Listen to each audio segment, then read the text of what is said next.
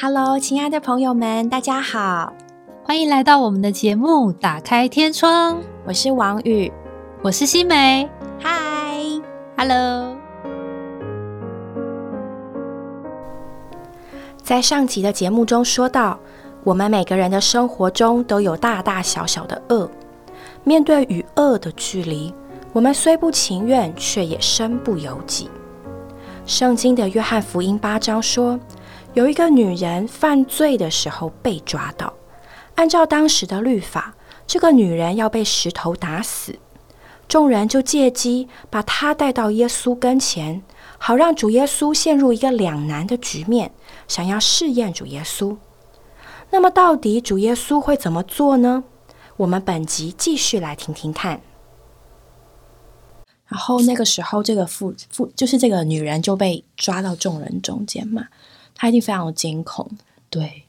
然后大家指着他，可能差点就没有直接丢过去了，好恐怖啊！对呀，好像就被打死。哦，他可能已经想到他自己的下场。对对对，主耶稣在这里很两难哎。对呀，因为我相信在他的心里，他是他是示爱的神，嗯，他不会希望这个人被打死。或者是说，只是因为这个罪，那就死了。那那这么说来，我们大家都都差不多啊。那大死小死还不都死吗？那可是迎面的一个律法在那里，你又不可以不公义。对，所以觉得说好智慧哦。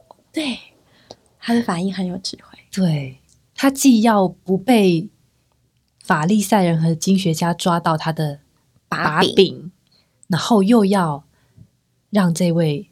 这个犯罪的妇人能够有机会再有一个新的生活，哇！我觉得主耶稣真的非常智慧在这里，而且他做的举动很摸着，很触动我们的心。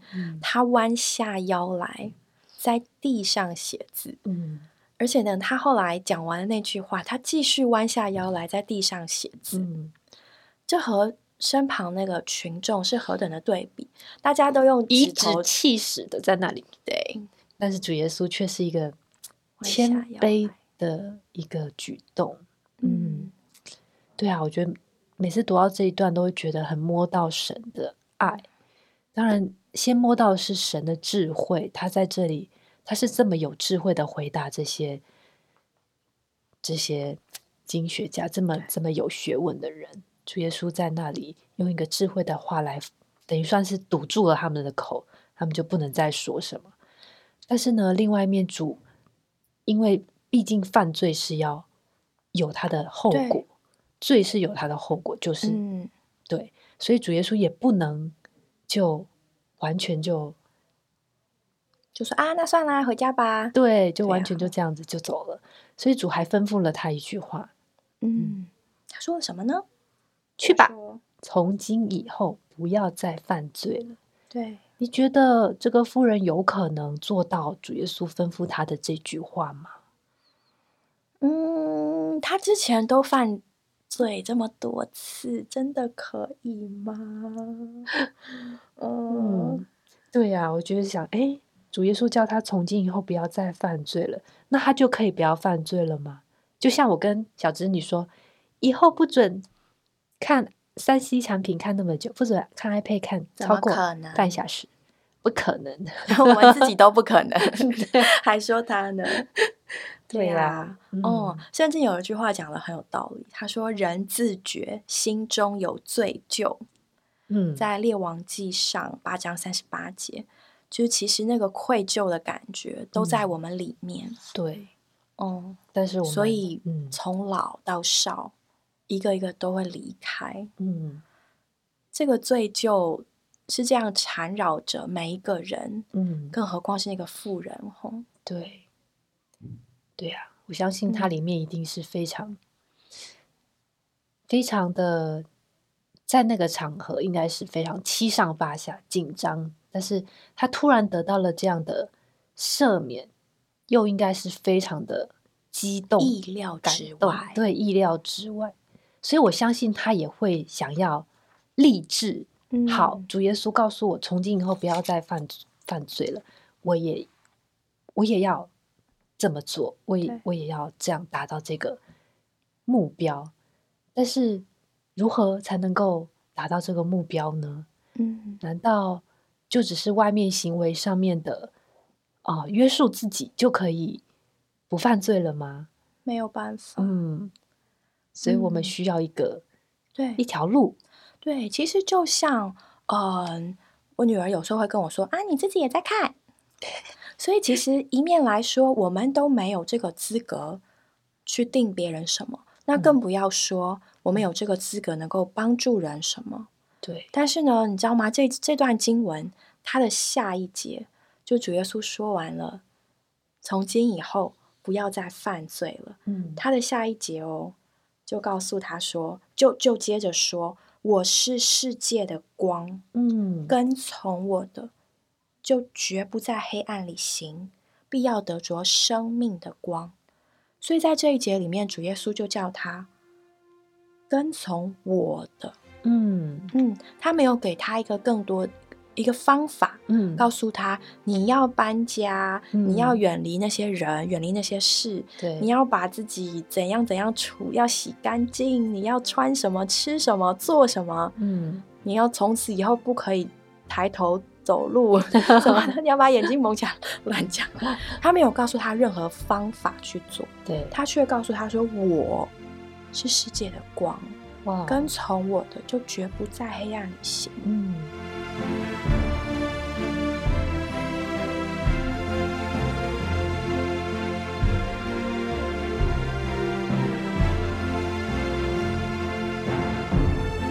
只是说，在这里为什么好像突然？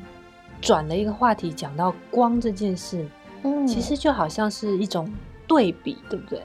就是说，他从前所做的这些事情是在黑暗里面的。那包括我们其实被定罪的人和定罪别人的人，其实我们都是活在黑暗里面。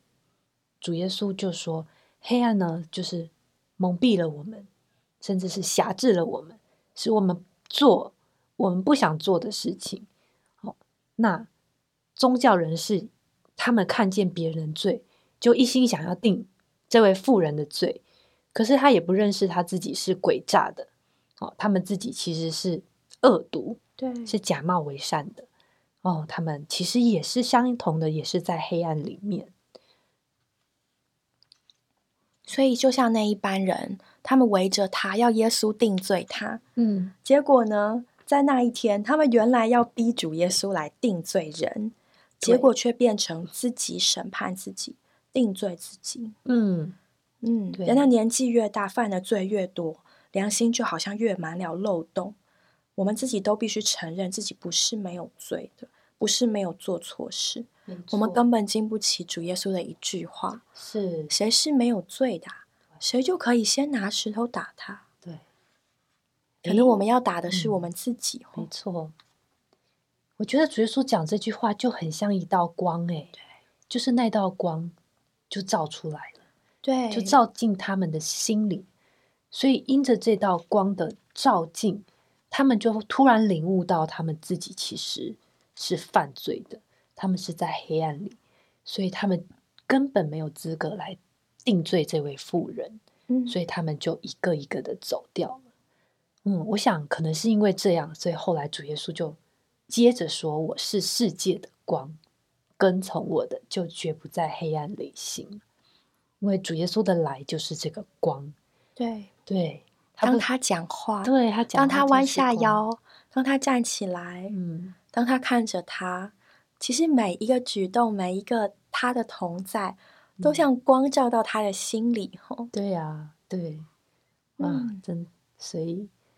我们要脱离黑暗呢，就是要就需要有这个光，嗯，需要有一个光先让我们看见，看见哦，原来我自己是这样，原来我需要一些一个转变，原来我需要一个另外一个东西，一条道路，使我能够不被这个罪所辖制，使我们可以放下我们想放下的，嗯。过去我们想要过去的，对，对呀。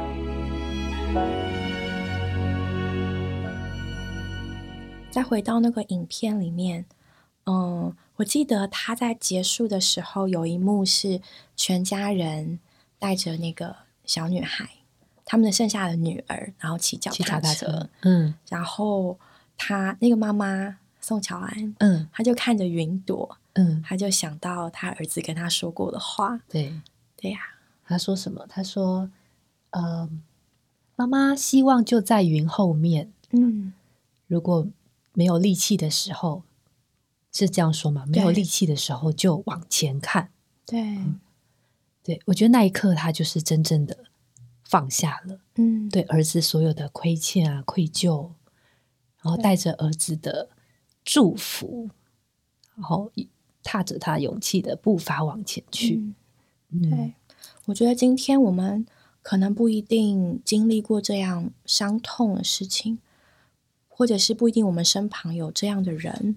嗯，那有的时候我觉得必须很很诚实的说，哎呀，我很希望可以同理，但是我没有经历过这些伤痛，我真的没有办法理解别人是怎样的伤痛。嗯，但是我可以说的是，我我自己也经历过神的光照在我的心里，在大事在小事上。嗯，对啊，我记得我以前小时候有一次想买东西，我就偷我妈钱包里的钱，偷了一百块。嗯。然后后来就被我妈发现了，然后我就觉得天哪，天哪，天哪，世界要崩裂了，我该怎么办？我妈会不会不再爱我了？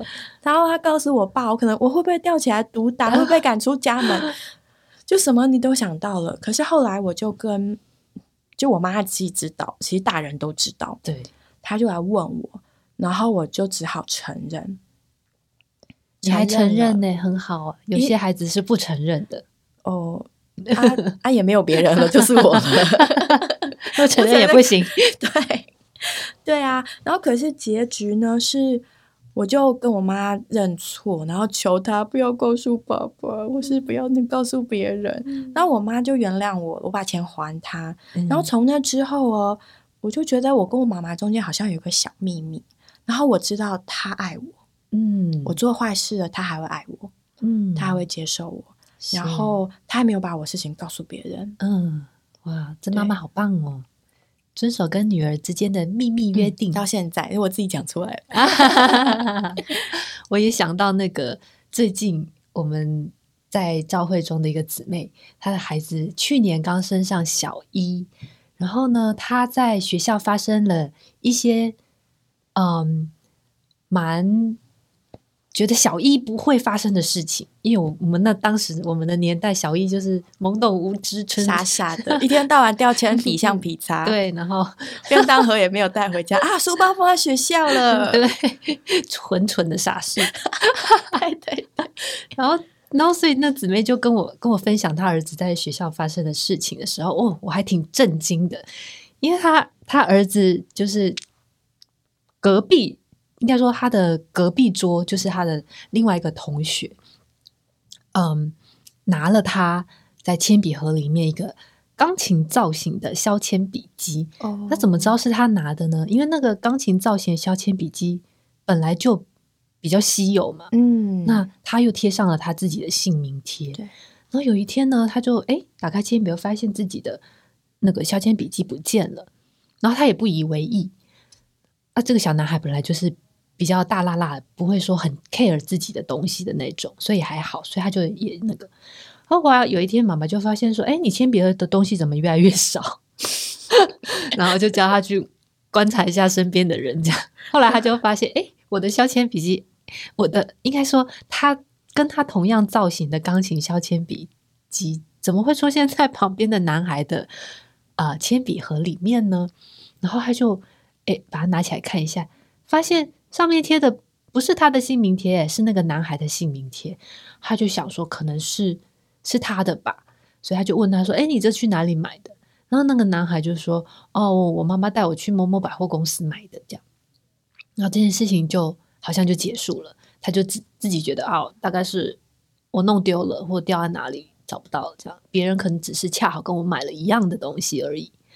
结果后来呢，因为他们群里面。他们那个家长有一个 Line 的群组，然后群里面有一个妈妈就发了一个话，就说：“诶，他女儿去日本买的一一个很珍贵的，就是笔不见了，嗯，也是很特别的，对，很特别的，对，少见的，请其他家长协寻，然后呢，大家就就在群里面问啊问啊，后来这个妈妈就是 A 妈妈，就是那个拿了别人削铅笔机的这个同学，我们叫他 A 好了，A 妈妈呢，她就。去自己儿子的铅笔盒里面找找，哎，发现多了许多不是他的东西，哎，就是有什么对啊笔呀，嗯，削铅笔机呀，还有其他东西这样。然后他就问儿子，然后儿子就跟妈妈说：“哦，学校那个教务处前面有一个小盒子，里面是爱心，就是爱心小物，哦，就是别人捐出来不要的，然后你你需要的东西你可以自己去拿。很多班上其实都有设，对，然后他就。”他就跟妈妈这样讲，对，但是后来妈妈就觉得是是可能是儿子拿了别人的东西，因为因为就是那就是别人形容的那样嘛，对啊，对，然后后来糟糕糟糕了，对，但是这个小男孩好像有趣的是，他并不认为他是偷，对。对，因为可能刚上小一嘛，他可能以前幼稚园的时候，他在家里面家里所有的东西都是他的。所以他也觉得说，他还没有看到的都是都是我的，对。他没有还没有建立那种人我的意识，对对，所以他在学校，他可能就觉得，哎，看到好看的东西我就收集，嗯，他兴趣就是收集好看的东西，嗯，的确有可能，嗯，然后这就这是发生在这个孩子的事上，对，所以我们看见其实最开始小孩可能并不知道那是偷，但是他那个东西就已经在他里面了，对，嗯，他想要去拿。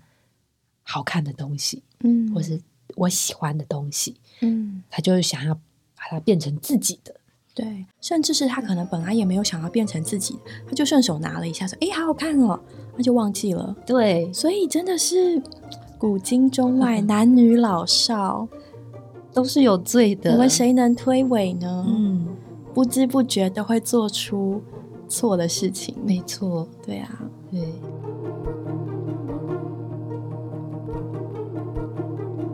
然后后来他又发生了第二件事情，就是有一天回家，他他们考英文回家，然后妈妈问他说：“哎，你今天考英文考的怎么样啊？”嗯，小朋友，你说逼小孩就是你的学生那个小孩吗？对对对，就是嗯，对我要讲清楚 B 小孩，嗯，然后刚刚那个是事件是 A 小孩，现在是 B 小孩跟 C 小孩。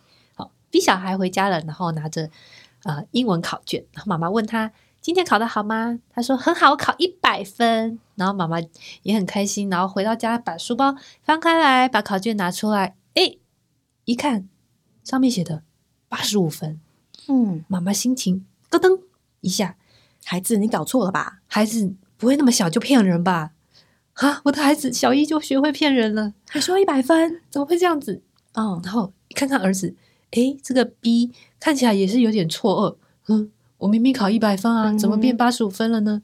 就他们就依循的那个座号，对和姓名的笔记，就找了一下蛛丝马迹，哎，发现好像是另外一个同学的。所以 A 小孩拿到了八十五分考卷，不是他的考卷，是别人的考卷。嗯，B B 小孩，B 小孩拿到是别人考卷，对他拿别人考卷回家哦。对 果然小孩，可见他神经有多大条。没有，就是他，就是可能考一百分还拿到别人考卷，他考一百分，然后可能就不在位置上面啊，到处摸别人，到处跟别人开心的讲话这样。然后，然后 C 小孩呢，就就是这件事情，就是后来呢，妈妈就发现说，哎，好像考卷拿拿错了。那他们就看到那个笔记上面，好像比如说他是写的，嗯。他本来是二十三号，假设，然后看到上面原本的笔记好像是十四号，然后他就问了一下十四号的爸爸妈妈，说：“哎，我我们的考卷好像拿错了。”这样，结果哇，那个 C C 小孩的爸爸妈妈知道了这件事情呢，就马上去问那个他的 C 小孩，问他说：“哎，你是不是有拿错别人的考卷？”然后果然是，原来是因为。考试之前，那个爸爸妈妈就告诉 C 小孩，C 小孩说：“这次如果加油，英文考一百分，爸爸妈妈就送你你最喜欢的手表，就是想要奖励他。”结果没想到他太想要得到这个手表了，所以考下来只有八十五分的时候，他就觉得我拿不到我心爱的手表了，怎么办？然后一转头发现看到 B 小孩的一百分考卷，对，然后他就把它拿来了，然后把座号跟姓名改掉，嗯哼，然后他就想说，我借一下，对，星期五回家借一下，给爸妈看一下，对，然后再还他，星期一再拿来还他，嗯嗯，但就又被发现了，啊哼，嗯，然后就。孩子们有时候真的是很单纯，对，想说借一下考卷啊，考卷也是可以用借的，可见他里面是多想要他那个礼物，对对，所以人有时候因为啊，我们不能说我们是年长或是年幼，其实无论年龄多大小，那个罪都在我们里面，所以我们都会因着想要得到某些东西或是一些欲望的，就会犯错。对，但我觉得后来这个犯错之后的爸妈的反应和对我还蛮好奇爸妈怎么反应的。嗯，这对爸妈很好哦，他们就觉得说这是一件严肃的事情，所以他们就决定要到 B 小孩家登门道歉。嗯，然后他们去道歉的时候呢，这个 B 的爸爸妈妈也非常有学习，他们就跟自己的孩子讲说。啊，他就是因为很想要那个手表，所以他不是故意要这么做的。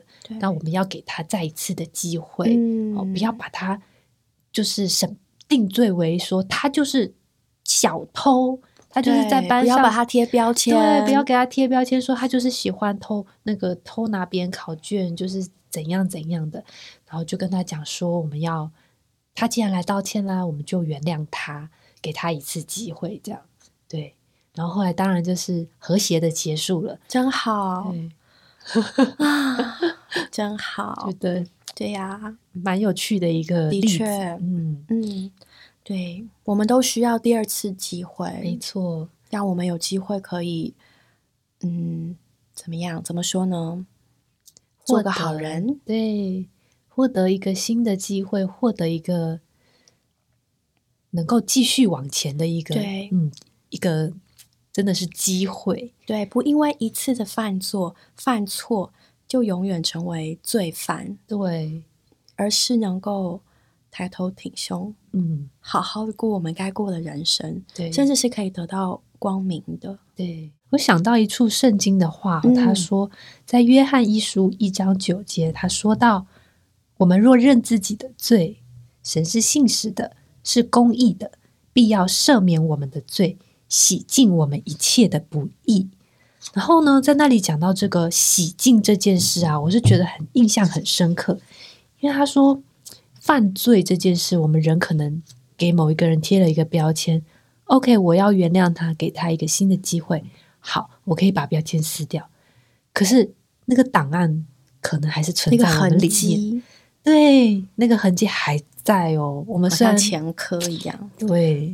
好像那个东西还在那里，虽然我们表面说哦，我们要给他机会，但事实上那东西还存在。但是呢，主耶稣在这里讲到的这个洗净我们一切的不义呀，他那个洗净是不仅赦免我们的罪，消除我们的罪案，也要洗净这个罪的痕迹，甚至是像是变白如雪。他说，尽管人的罪深重到一个地步。像朱红一样是那样的醒目且引人注意，但神洗净我们的结果，乃是使我们变白如雪，甚至比雪更白，就像我们从来没有犯过罪一样。这是何等的洗净啊！嗯，太棒了。对呀，所以难怪主耶稣可以和那个妇人说：“走吧，从今以后不要再犯罪了。”嗯，因为在主耶稣的里面，档案已经完全消除了，对，完全没有。嗯，所以这个妇人可以放心的走。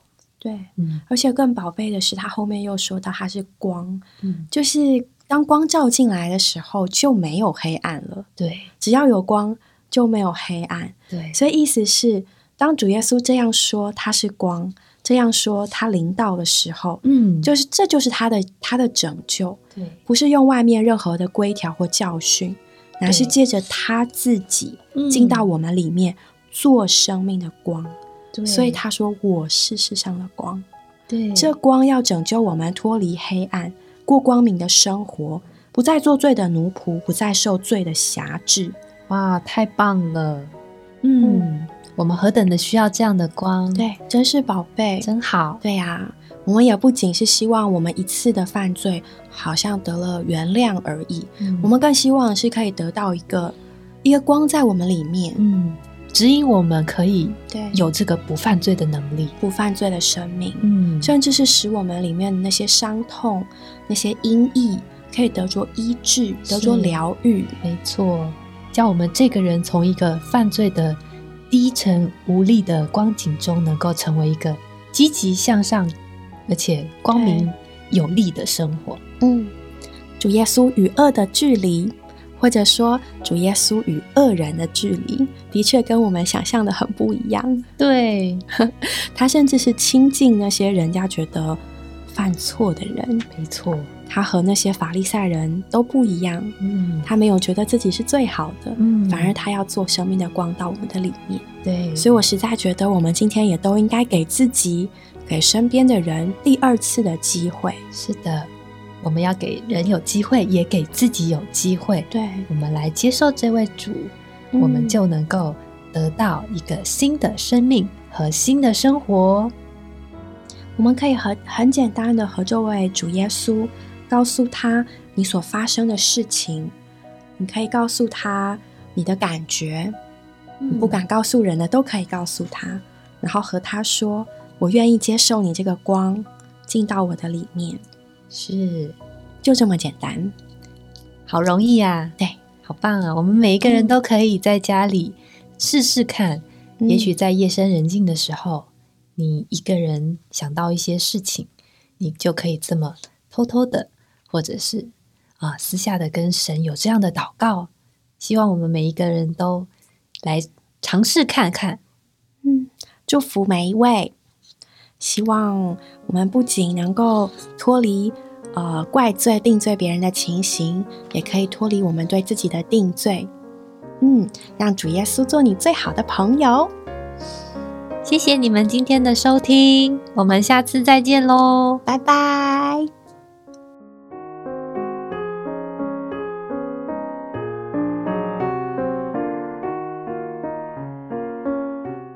们今天的节目就到这里结束了，谢谢各位的收听。如果你有想和我们说的话，欢迎留言或来信给我们，也别忘了在 Podcast 平台上订阅我们。我们下周再见喽，拜拜。